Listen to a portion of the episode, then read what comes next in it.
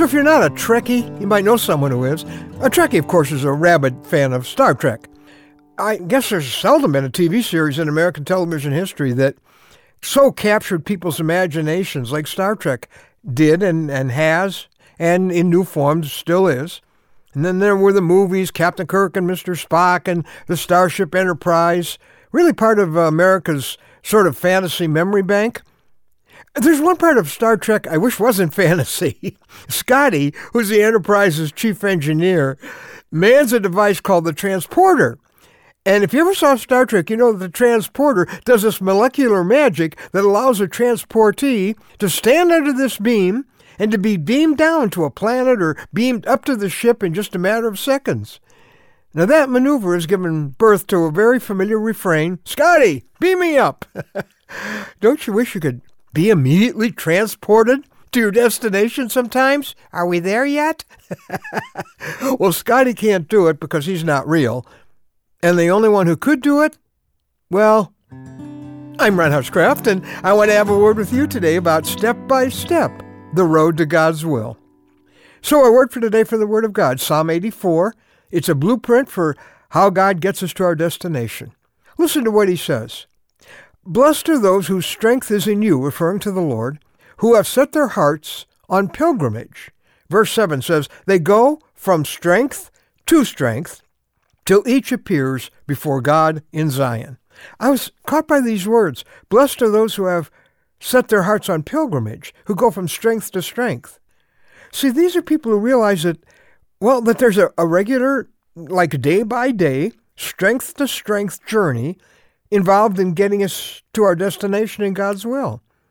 It's referring to people who realize that following the Lord is a step at a time process, not some spiritual transporter that takes you instantly to spiritual maturity. It's more like take a step, see a step. Take a step, see another step. It's not, Lord, beam me up to spiritual maturity. He says, no, I bless those who are committed to that step by step process. You say, well, I know that. I know it's a process. It's not just a zap you get. But the problem is, we don't live like we really believe it's a day to day process. We tend to live from spiritual high to spiritual high. Lord, I'm going to make this great spiritual commitment. Now beam me up to where I ought to be. So we make our annual or semi annual or whatever decision it is to dedicate our life or rededicate or re rededicate our life. We want some experience to be a spiritual transporter, to give us instant arrival in Christ.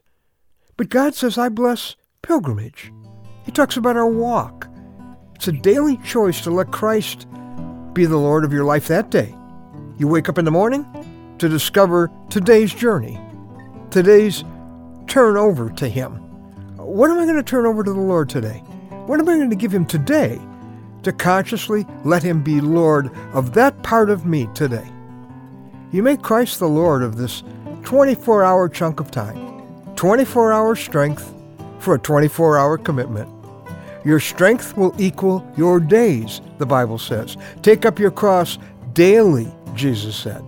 That's pilgrimage. It's pretty liberating to know that we're not failing if we haven't suddenly been transported to spiritual perfection.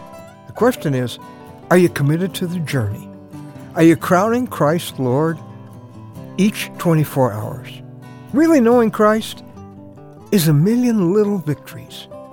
And then you're exactly where you should be if that's where your mindset is. No, God won't beam you up, but He will walk with you every day until you see Him.